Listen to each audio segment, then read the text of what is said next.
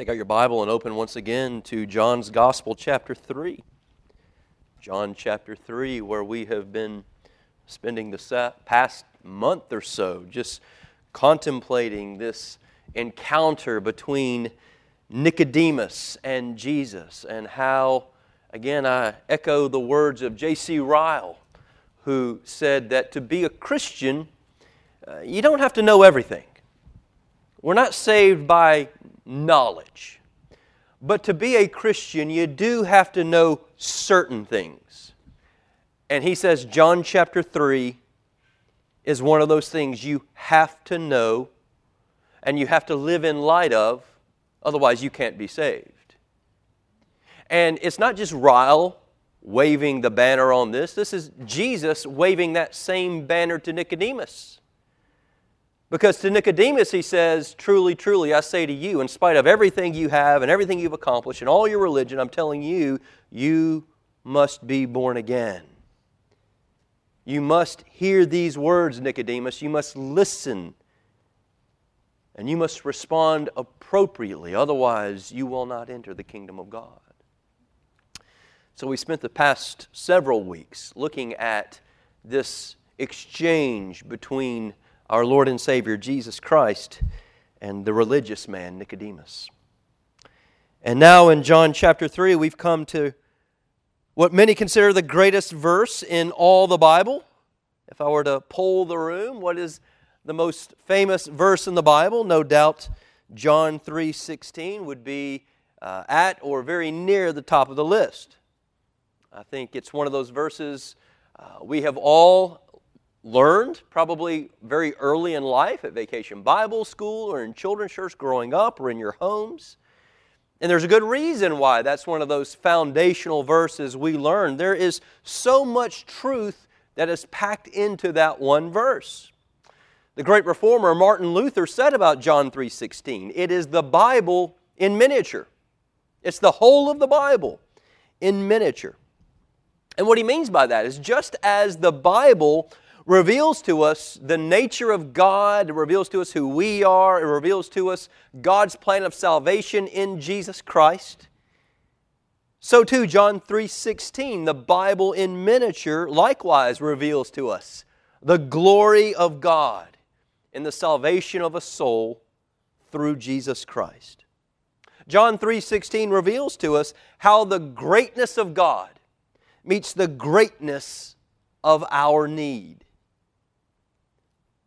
John 3:16 For God so loved the world that he gave his only begotten son that whosoever believeth in him should not perish but have everlasting life. John 3:16 is the Bible in miniature and the Bible is about God. John 3:16 is about God. We live in a day today where there's some confusion about that. It would seem that in recent generations the focus of John 3:16 has shifted away from God to man. John 3:16 what people tend to be most passionate about John 3:16 as a little phrase we find in there. Whosoever will. And John 3:16 has become a proof text for arguing for the salvation of anyone anywhere, anytime, because John 3:16 says, "Whosoever will." And we'll certainly be giving attention to that over the course of the next couple of weeks. But church, John 3:16 is not about you, it's not about me. John 3:16 is not about the will of man.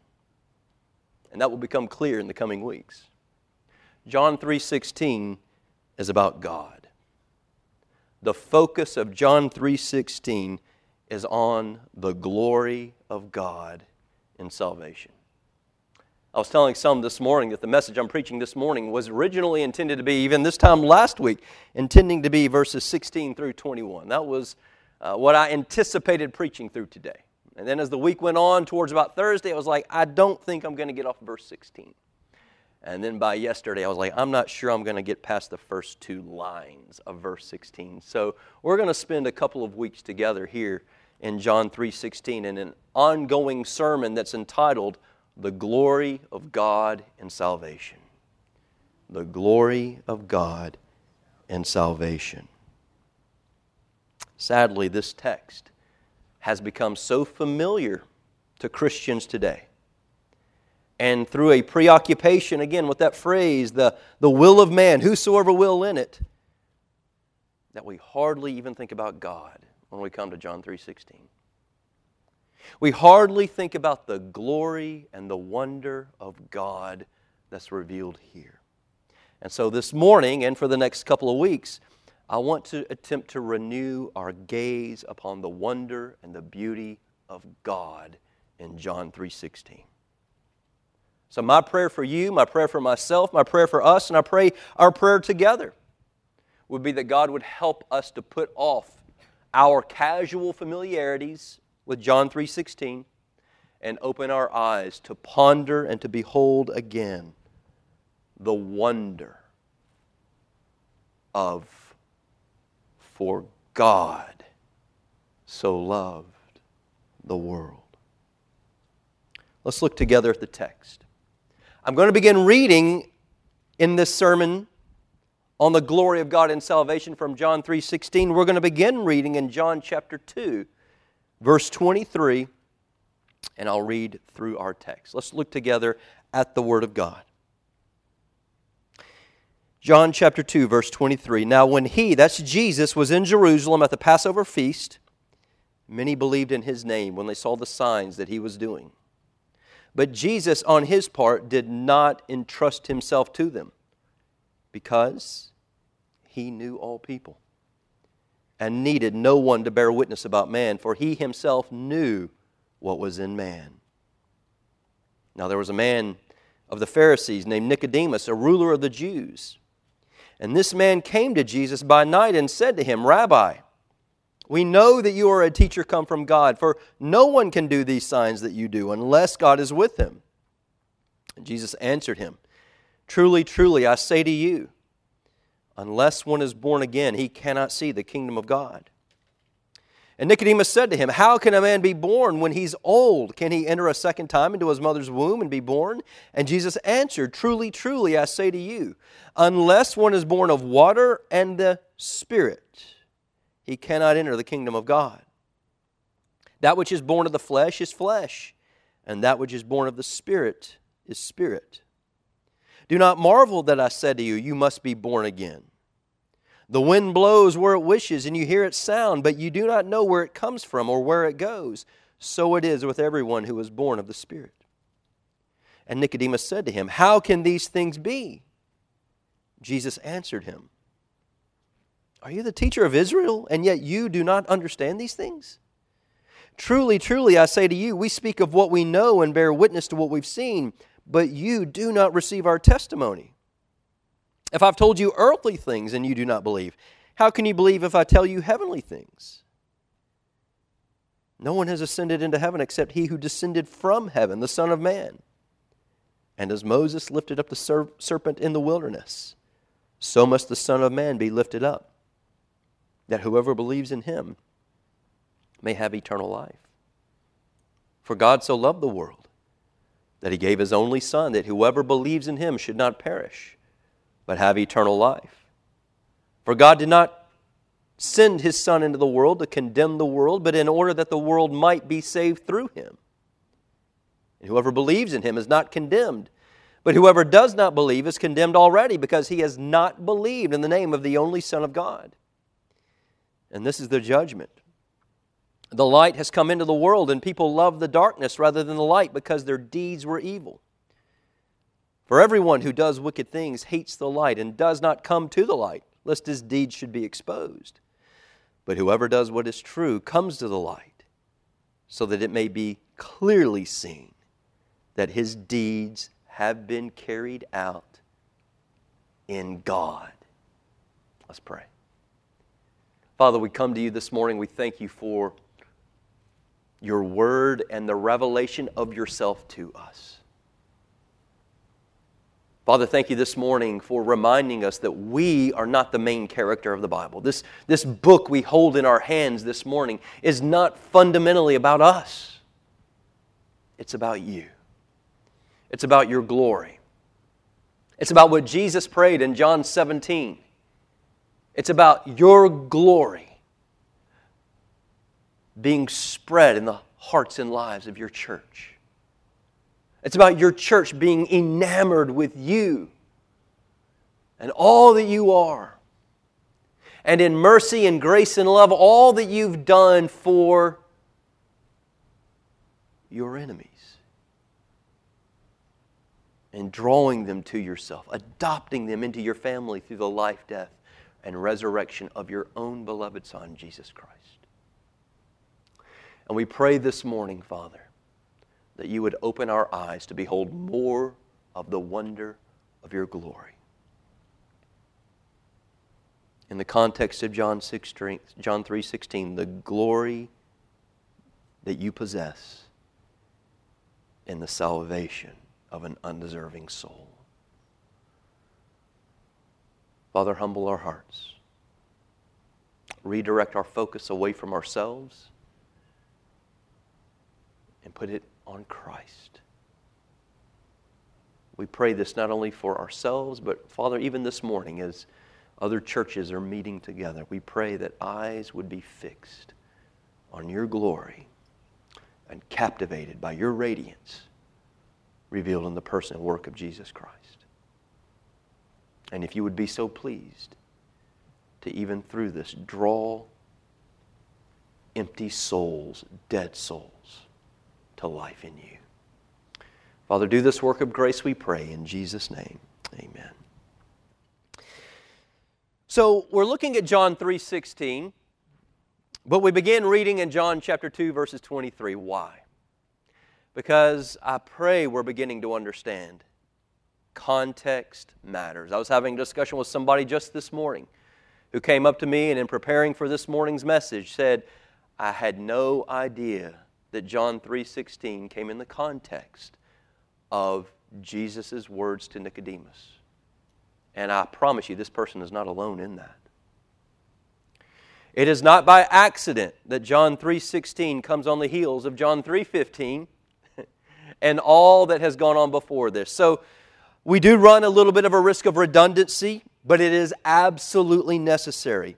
In order to rightly understand John 3:16, if we're, if we're going to undermine our propensity to make John 3:16 about us, then we've got to understand it in its context, which is why we began reading all the way back in chapter 2 verses 23, where you will recall Jesus has begun his public ministry and he has garnered a following, right? He's done the, the miracle of the changing the water into wine. He's cleared out the temple and he's garnered a following. And you read chapter 2, verse 23 when he was in Jerusalem at the Passover feast, many believed in his name. And again, I hope we've rehearsed this at nauseum, but I hope you see initially we look at that and say, Amen, praise the Lord.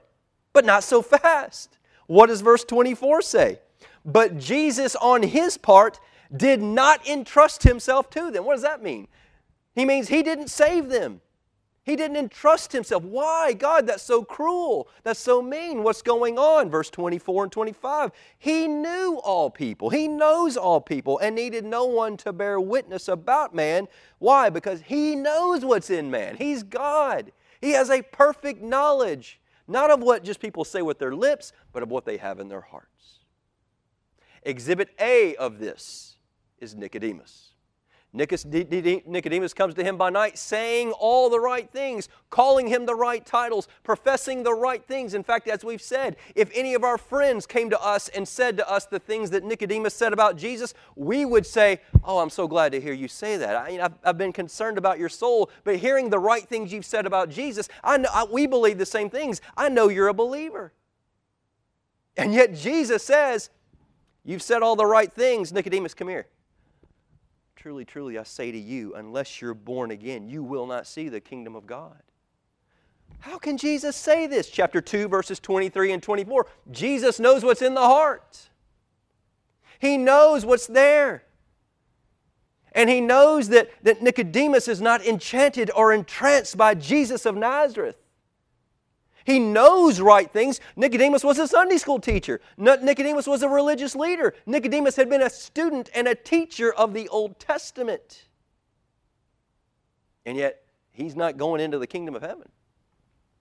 because in his heart he had not been born again, or as we've seen in recent weeks, born from above. We looked at chapter 3, verses 1 through 15 over a series of weeks, looking at the necessity of being born again, being born from above, that salvation is not based upon anything you do. And I've stood up here week after week and held up my hands, and this is zero up here.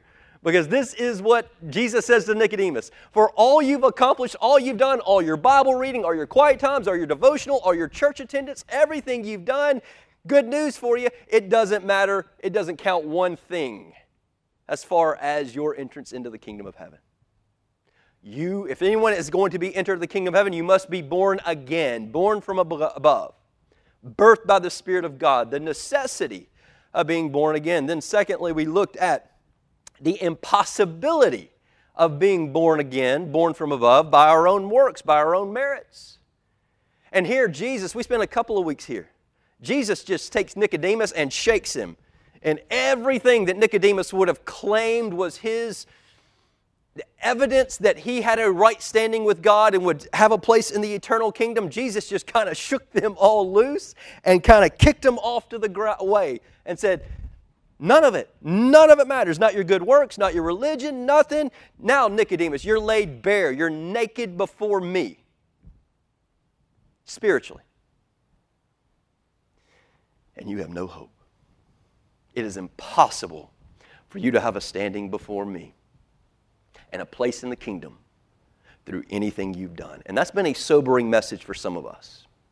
We've had discussions outside of this, some of us, about that. It's been a needed message. That being born from above is a work of God in the heart of man. And we saw last week the lifted up Christ as the means of the new birth. Just as the, the serpent was lifted up in the wilderness, the brazen bronze serpent, as a, a remedy, a healing for people in the wilderness after they've been stung and bitten by those poisonous snakes, so too Christ Jesus lifted up on the cross as the only hope of the new birth, of being born again. You must look to Jesus. And even faith in repentance is not what you do to get into the kingdom of God. Faith and repentance is the work of God in your soul that opens your eyes to behold the beauty of Christ, to see Him out of the overflow of that, to repent and profess faith in Him. So, this is where we've been for the past several weeks. And now we come to John 3 16. How can these things be? We're still in the context of Nicodemus. Jesus is still talking to Nicodemus here. How can all these things you've just told me, which Nicodemus is confused by, how can these things be? Jesus gives him the answer. The answer, Nicodemus, is the greatness of God. The answer is the glory of God in salvation.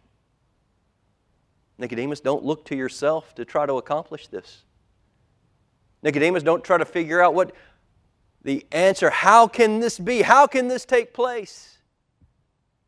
It's the glory of God. And in John 3:16, we see at least three ways God is glorified in the salvation of a soul. John 3:16. It's about God. We'll look at the first of these this morning. The glory of God in salvation revealed in the greatness of God's love. This will be today's message and it's just one of the things we see here in John 3:16. How can this be? God is how this can be. God is how. For God does something. So love the world.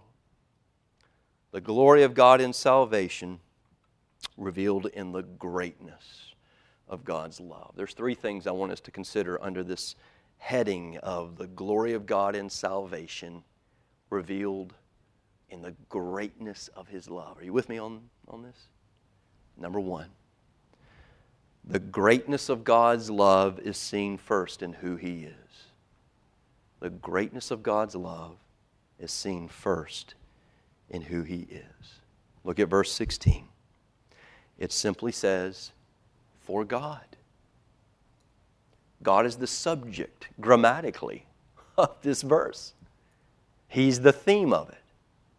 Which, in the context of John chapter 3, makes perfect sense, doesn't it? Because Nicodemus, Jesus has been telling Nicodemus, it's not through anything you do, it's not your works of righteousness, it's not your religion. So then, how? For God. He's the one who does it. For God, the, the subject of this great statement we find in verse 16 is God. And before we address the action, what God does, just stop right there. This is what I spoke of at the beginning that we, we've lost the, the grandeur of just who God is in the salvation of a soul. Before we consider what God does, think about just look at that, those three letters God. Think about who this is that's going to be doing everything we know that's about to come. Who is this God? Well, at the most basic fundamental level, we can say He's the creator, right? He's the maker of all things, including you and I. And as the creator and us as the creation, that creates a great distance, doesn't it? Right? We are the creation. Are, can we create like the creator does? No. So, immediately, just the very fundamental categories of creator and creation has created a gulf, a massive gulf between who He is and who we are. Now, it's one thing to acknowledge that there is some distance between us and God, but I think Scripture goes to great lengths to provide us a measure so that we can begin to somewhat understand how great that distance is between the Creator and the creation. And there's various ways we can look at this. But I to look at it under two headings the, the gulf that exists between who God is and we are, because this is important. If we can get this right now, all of a sudden John 3:16 becomes massive for the glory of God. If the gulf between me and God is like this, well then the work that was necessary to bridge that gap wasn't very much. But if I come to a right understanding of who God is and a right understanding of who I am, and I understand there's an eternal gulf there. Now, the work of God in the salvation of a soul is immensely glorious, isn't it? And that's the point. There are two categories of mankind that can help us create that appropriate gulf between us and God. First is an understanding that man is finite. That man is finite. And by finite, we just mean we're limited, right? We can look around, maybe even this morning, you feel limited, right? Maybe your body's hurting, you're aching. I'm battling some sinus and sore throat things right here. I'm feeling limits. I'm sure you're feeling limits to one degree or another. We are limited. We're limited physically, we're limited in our knowledge. Amen? We're limited in our power. We're limited in all aspects of our being. There's just, we can't do everything.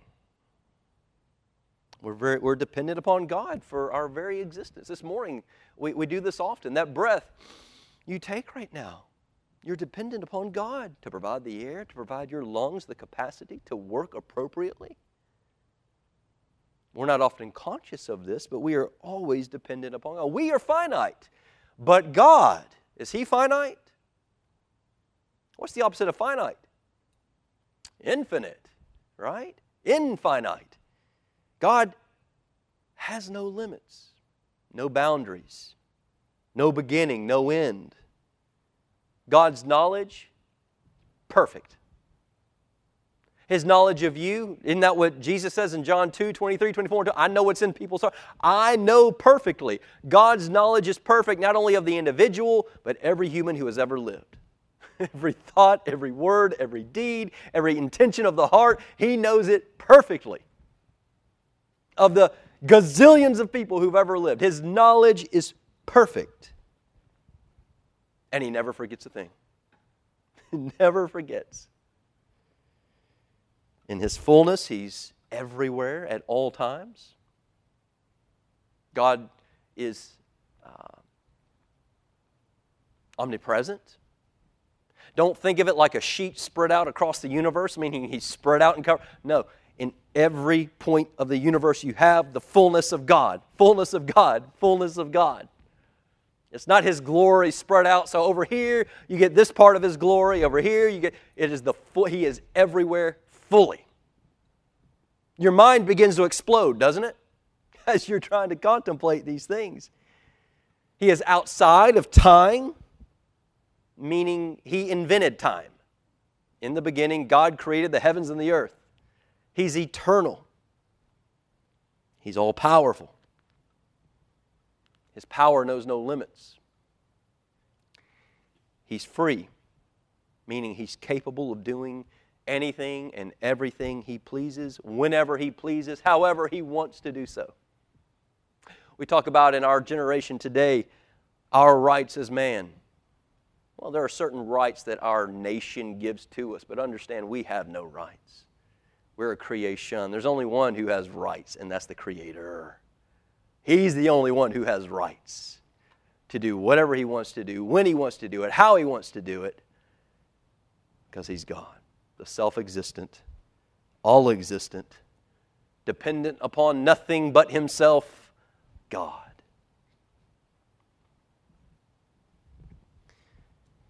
Psalm chapter 8, the psalmist does what we're trying to do right now contemplates the majesty of God's greatness. O Lord, our Lord, how majestic is your name in all the earth. You have set your glory above the heavens.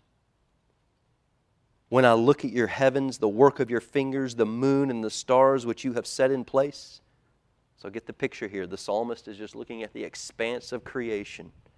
When I look at these things, what is man that you are mindful of him? And the Son of Man that you care for him? What's he saying there? In the vastness of this universe, humanity is just so insignificant. I mean, we're like ants in, in, in, comparison to the vastness of, of great. How many of you, when you left your house this morning, you were walking out, noticed the ants on the ground? Did you take time to acknowledge them? Good morning, Mr. and Miss Ant. Good morning, family. Excuse me, I want to make sure I don't did you acknowledge ants as you were getting in your vehicle this morning or as you were walking through the parking lot? Why? They're insignificant. They're nothing. That's what the psalmist is saying about us. What is man that you're mindful of him when I contemplate who you are and what your hands have done? Over in Isaiah Isaiah chapter 40. Turn over there with me for just a moment. I promise you this is significant to John 3:16. Isaiah chapter 40.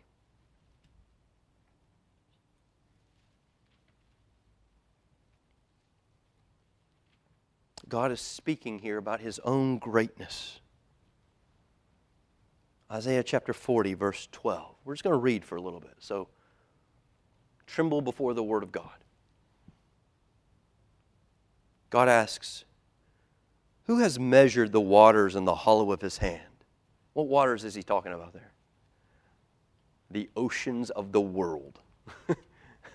all the oceans. He asks, Who has measured all the oceans? What's the hollow of your hand? That little spot right there. Who can measure all the oceans of the world, put them all together, and they fit right here? That's a massive hand, isn't it? Stay with him. And marked off the heavens with a span. What's a span? Any idea? There, I see it there. If you spread it, yep, you spread out your hand from your thumb to your pinky there. That's the idea of a span there. And the question is, and who marked off the heavens. That's talking about the expanse of the galaxies that we in the 21st century are still exploring. Every day, finding it goes further and further and further than we ever imagined. Who is the one who measures that which we still can't find the boundaries of with this right here? This is a massive, anthropomorphically speaking, massive individual, right? Measure all the waters of the world right there and the universe with this. Let's just keep reading for a minute and just tremble. Who has measured the waters in the hollow of his hand and marked off the heavens with a span, enclosed the dust of the earth in a measure, and weighed the mountains in a scale? I used to work in a grocery store. And part of those duties, which I probably wasn't as diligent to do as I should have done, been, was working in the produce department. They had these little scales. They hung up there. And you know, it's got like a round scale, it's got a little bowl underneath it. And the idea is you pick up some bananas, you, you pay by the pound, right? So you go and you stick that banana in the scale and you see, okay, I've got a pound of bananas, so you're going to pay whatever a pound of bananas is. Part of your duties as a produce man is every once in a while I need to go clean out that, you know, the dust in there. And the idea here, you know, I think the thing that always struck me is, I mean, I get the cleanliness thing, but again, a banana is covered in a peeling. People don't eat that. So, what does it matter? What does that, what, what weight does that dust add to the weight of those bananas? It's insignificant, isn't it? It's nothing. Right? It's just dust. And yet, here, the picture is who has weighed the mountains in those scales. This is a massive scale. Someone who is able to take all the mountains of the world and put them on that scale and measure them and say, they're just like, it's just like dust to me. The mountains, they're, they're like dust to me because I'm so great and glorious. Verse 13 Who has measured the Spirit of the Lord? Or what man shows him his counsel? Whom did he consult? Who did the creator of the world ask? Hmm, I want to make sure I build this rightly. Who did he consult? Nobody. Who made him understand? Who taught him the path of justice and taught him knowledge and showed him the way of understanding? Behold, the nations are like a drop from a bucket and are accounted as the dust on the scales. Behold, he takes up the coastlands like fine dust. Lebanon would not suffice for fuel, nor are its beasts enough for a burnt offering. All the nations are as nothing before him. They are counted by him as less than nothing and emptiness. You get the picture of greatness? So the question comes, verse 18 To whom then will you liken God? Or what likeness compare with him? An idol, a craftsman casts it, and a goldsmith overlays it with gold and casts it for silver change. He who is too impoverished for an offering chooses wood that will not rot. He seeks out a skillful craftsman to set up an idol that will not move. Do you not know? Do you not hear? Has it not been told from you from the beginning? Have you not understood from the foundation of the earth? It is he who sits above the circle of the earth, and its inhabitants are like grasshoppers. so it moves up a little bit from ants, but you get the idea. Did you acknowledge the grasshoppers this morning? Probably not. Who stretches out the heavens like a curtain and spreads them like a tent to dwell in? Who brings princes, kings, rulers, all those scary people you see on TV? Who brings them to nothing and makes the rulers of the earth as emptiness? Just rots them out. Scarcely are they planted, scarcely sown. Scarcely has their stem taken root in the earth when he, who, this big giant here, he's talking about God, when he blows on them. And big, bad, scary guys, they wither. And the tempest carries them off like stubble. God asks, To whom then will you compare me? Who's like me? Lift up your eyes on high and see who created these things. He who brings out their host by number, calling them all by name, by the greatness of his might, and because he is strong in power, not one is missing. We could have gone anywhere in the Bible to pull out God's extravagant revelation of himself. These are just two passages where he contrasts himself with things that we know and we're like, holy smokes. This God is so much greater. Now back to John 3:16. When you read for God so loved the world. Do you picture the God of Psalm 8, of Isaiah 40? Because this is who God is. Right from the outset, when we read for God, our jaws ought to drop. Salvation is from the Lord, and this God is doing something in verse 16. But keep in mind who this one is. Now, what are we asking here? What are we thinking about? We're, we're thinking about the gap that exists between who God is and we are. And one of the categories we're just looking at here is we are finite, but God is infinite. And it's this infinite God who is doing something for ants, grasshoppers, nobodies. Let's talk about a second category here how the greatness of God, the greatness of His love is seen in who He is. Number one, He is finite. Number two, or excuse me, He is infinite. Man is finite. Number two, finite man is sinful. This makes verse 16 all the more glorious to God. Because man whom he does this for is not just finite, but he's sinful. That is to say, Romans 3:23, all have sinned against this God. The wages uh, have sinned against him. The wages of our sin is death. God is holy. We are not. Most of us are well aware that ever since Genesis chapter 3, there exists a hostility between God and man, between the Creator and His creation. God is holy, man is sinful. Isaiah chapter 52, verse 9 says, But your iniquities, your sin, have separated you and your God. Your sins have hidden His face from you. So when we read in John 3:16 that God is doing something for the world, we ought to read, Holy cow, this is unexpected. This is surprising. Why? Because I'm a sinner and he's not. And my sin has separated me from him. Colossians 1:21 You were formerly alienated and hostile in mind, engaging in evil deeds. That's who we are.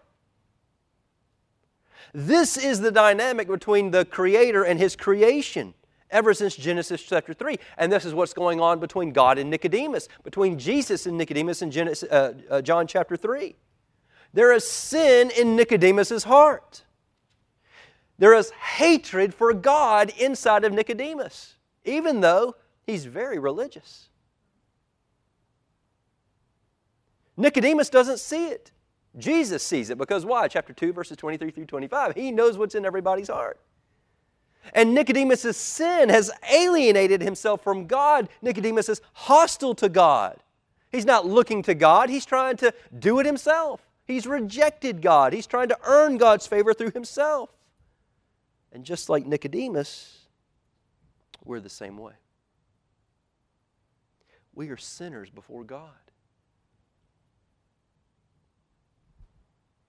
He's holy. We're not. Psalm 8 is an appropriate question to ask. What is man that you are mindful of him? Not just because you're great and we're small, but because you're holy and we're not. You created us for you, and we told you, go away, die, we hate you. What is man that you would be mindful of him? Because we are sinful. Do you see?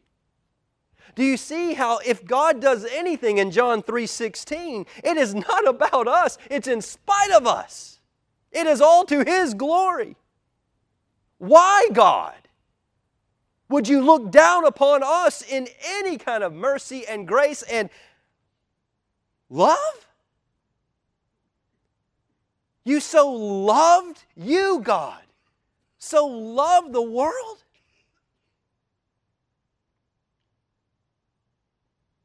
There's a great gulf that exists between God and us. And we see it everywhere.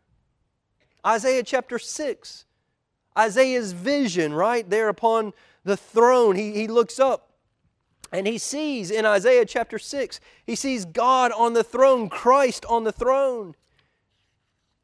And what is it? What's the dynamic that we see here? I want to just read it. In the year that King Uzziah died, Isaiah says, I saw the Lord. That's Jesus Christ sitting upon the throne, high and lifted up. And the train of his robe filled the temple. And above him stood the seraphim. Those are angels. Each had six wings. With two he covered his face, with two they covered their feet, and with two they flew. And one called to another, these angels around the throne, Holy, holy, holy is the Lord of hosts. Not just once, three times. It's kind of declaring exclamationally, There's never been one like this. This is one of a kind. Holy, holy, holy is the Lord of hosts. The whole earth is full of his glory. Why? Because he's the transcendent God, great and glorious. He's so pure and holy in righteousness that these angels, who are not sinful, have to cover themselves in His presence. They can't look upon Him directly. He is so far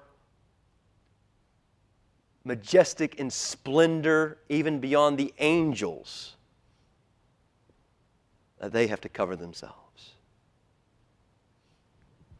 And because of this glorious sight, what is Isaiah reflexively, intrinsically, what's his response to the glory of God on display there? What is it? He covers his mouth. He cries out, Woe is me, I am undone. What's he saying? The gulf between where you are and I am is immense, it's massive. And he's coming undone because he's a sinner in the presence of a holy God. My eyes have seen the glory, Isaiah says. And in that, you're getting a taste of what? The distance that exists between infinite God, infinite holy God, and finite sinful man.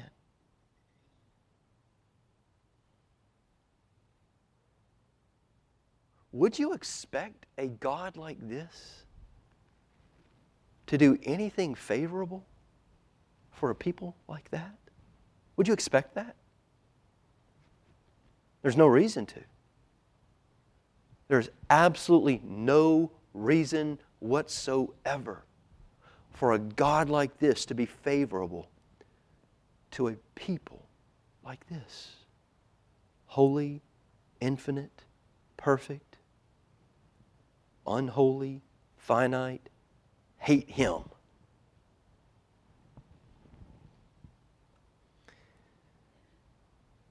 But John 3:16 in fulfillment of everything God has said to Nicodemus previously says that God in grace and mercy unlike us notices the ants on the ground. He takes notice of the grasshoppers.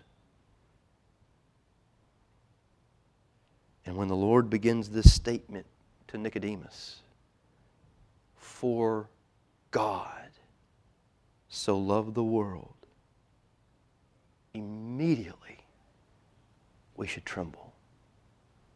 Immediately we should fall down on our knees and cry out, How? How is this possible? How might it be that a God like that would love the world? And we're going to find the world in just a minute. We would expect for God, uh oh, this can only be bad, right? A God like this, us down here, if He's for God was unconcerned with us dust particles called humanity who rejected against Him. That, that would make sense to us. For God poured out His wrath upon these poor grasshoppers who rebelled against him. That, something like that would make sense if we're thinking rightly about for God, who God is. But that's not what we find. So we've been arguing for the point here the glory of God in salvation is seen first and foremost in who God is. But we can also say in the greatness of His love, seen in who He is. The glory of God in salvation is revealed in the greatness of His love toward the object of His love for who it is he loved. The greatness of his love, which reveals his glory and salvation, is seen in the object of his love. For God, and this is where Nicodemus' jaw would have hit the floor. For God so loved the world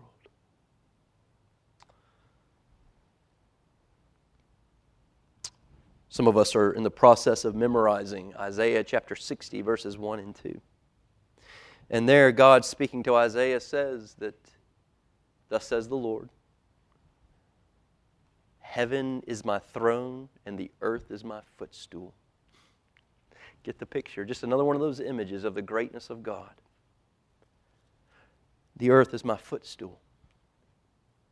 But here we're told that this great God condescends so amazingly. He comes down in love for the world. Now, we got to define that term world. Because every one of us, we're just trained when we hear the world, we think about the big ball, blue ball that we see in space. Going all the way back to John chapter 1, where John kind of sets the, sets the terms for everything he's going to be talking about there. He talked about the world. And so we've, we've already addressed this, but it's good to review here. When we talk about the world, we tend to talk about the big ball and everything in it, everyone in it. When we talk about the world, we tend to think about it numerically.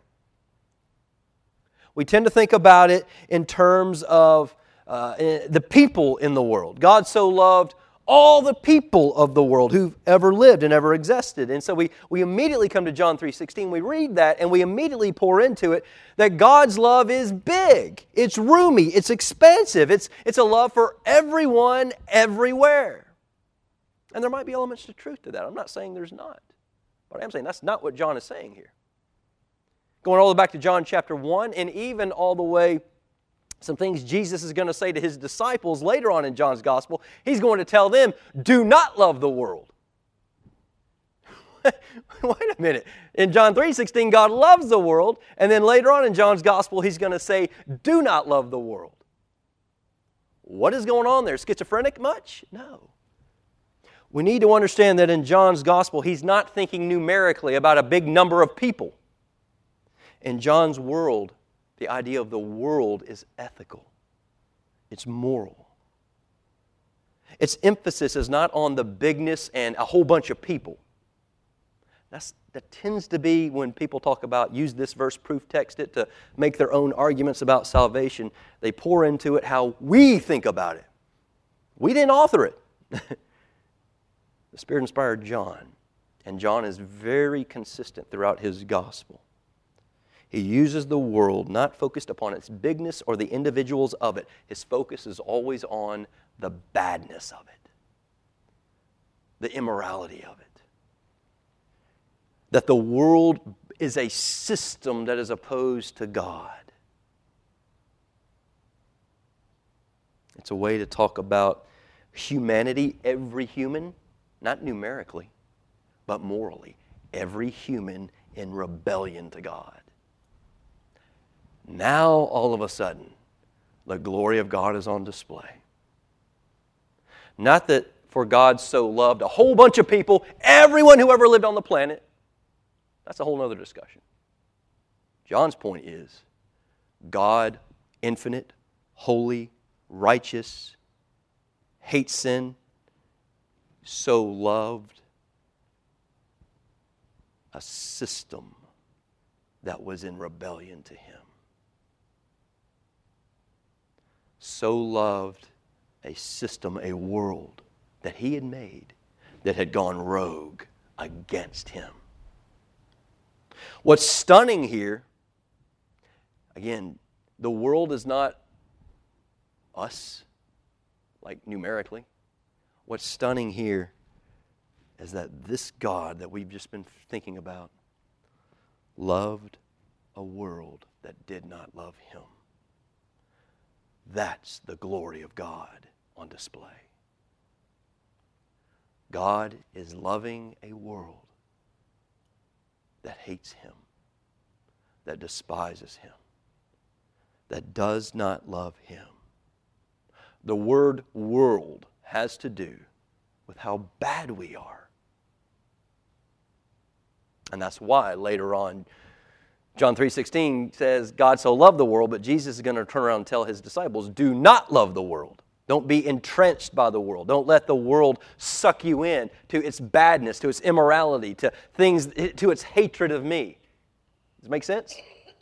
Now you got to be consistent here. Because if, if you're going to make John 3.16 about the number of people, then when Jesus says don't love the world, he's telling them don't love a bunch of people. John uses this consistently. It was true in chapter 1, it's true in chapter 3, it's going to be true all throughout. The world is the badness of the world toward God. The world treasures other things more than God. The world wants to love other things, not God. The world doesn't trust God. The world doesn't worship God. The world doesn't want God. And Jesus is going to tell his disciples don't get caught up in that. But in amazing grace, God loved this world. The Apostle Paul expresses this same truth in Romans chapter 5, verses 7 8. One will scarcely die for a righteous man, though perhaps for a good person one would dare even to die. But God shows his love for us in that while we were still sinners, while we were still bad, while we were still the world, while we were still sinners, Christ died for us. God showed his love. He gets the glory. And that he showed love while we hated him through the death of Christ. John 3:16. It's about the glory of God. How do you explain that? There is no explanation for such grace. It's one thing to even say God is mindful of humanity, holy, infinite, righteous, perfect God, that He's even mindful of unholy, finite, hate Him people. But it doesn't say He's mindful. It says He loves that world so much that He's going to do something that will blow your mind. It is, before we close this morning, important for us to ask why. Why? Why would a God like this love a people like us who are inherently haters of God, lovers of the world, lovers of self, haters of Christ? Going back to John chapter 1, Christ God sent his son into the world, and the world rejected him. Why? We love the darkness, we hate the light.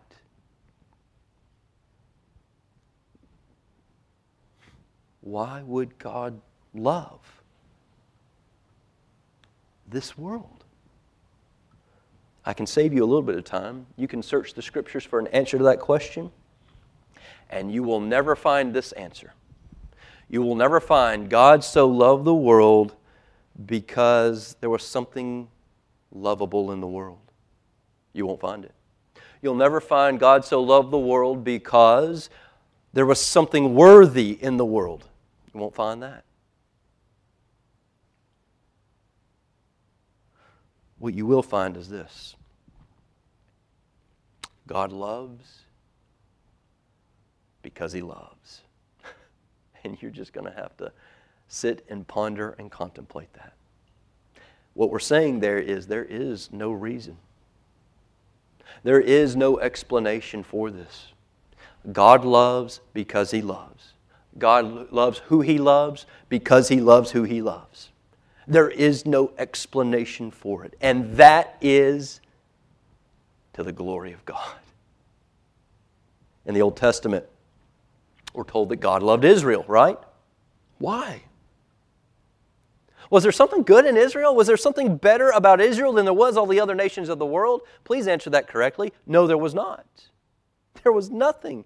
Israel worshiped false gods, they had false idols, they turned their back on God over and over and over and over again. And nevertheless, God faithfully covenanted to love them in spite of their rebellion towards Him. Why? Well, Deuteronomy 7 7 and 8 might help. God said through Moses to the assembled people of Israel, It was not because you were more in number than any other people in the world that the Lord set His love on you and chose you. He just kind of snuffed that one out right away. Why does He love Israel? It really has nothing to do with you. It is because, why did the Lord love you? It is because the Lord loves you and is keeping the oath that He swore to your fathers. That's the explanation. Why did He love Israel? Because the Lord loved Israel. Because He's God. His ways are perfect. His reasons fit into His plans and purposes. The Lord set his love on Israel according to Deuteronomy 7, verse 8, simply because he loved Israel. He chose to love Israel in a way that he did not love Egypt or Babylon or any of the other nations of the world in that day. He loved because he's God. And one of God's attributes is his love when you hear the love of God, you've got to refrain from thinking in terms of warm, fuzzy, the way we love. I love my mom. Oh, I just, my heart flutters. I love my wife. My heart flutters. That is, God's heart does not flutter for anyone but Himself. The love of God has to do not with, oh, you're just so special to me. It is for His glory, out of His love for Himself. He's acting favorably in a way that isn't deserved. He loves. Why? Because he loves. Because it's who he is. And that's not the only thing he is. He's also righteous and just and a God of wrath. And that's the incomprehensibility of God. He's all those things simultaneously loving and wrath, merciful and righteous, gracious and just. If you think categorically, those things are opposed to each other, right? You can't be merciful and at the same time just unless you're God. And those things weave perfectly together. And so this is the beginning steps of us returning to a right understanding of John 3:16 in the context of Jesus' words to Nicodemus, you must be born again. Nicodemus, it's not your theology, it's not your right beliefs. It's not you being able to say to other people right things about Jesus. John 2 23 through 25, Jesus knows what's in your heart, Nicodemus. You must be born again. You must be born from above. You must be born through what God has provided through His Son, Jesus. How can this be? Well, we'll at least begin to say this. It has nothing to do, Nicodemus, with anything you do. It is for God so loved sinful world that he gave his only begotten Son. And that will be the next part of the glory of God in the salvation of a soul. I hope you're beginning to see John 3:16. It's not about you and me. We get to reap some benefits by God's grace, but it's about God. and the wonder of God's work of salvation in the soul of man. Now, you may be here this morning, and Nicodemus was a proud man. Nicodemus was the one who was constantly trying to, I don't need to hear this. Someone else may need to hear this, but I've got my works, I've got my righteousness, I've got my religion. And that's why Jesus is so adamant to clear everything out. And if that's you this morning, then I pray the Spirit of God will continue His work upon your soul of just stripping you bare of everything. Because there's only one way into the kingdom of God, and it is Jesus Christ clinging to Jesus. But there may be some in here this morning. You recognize that you have the DNA of the world, the badness of the world.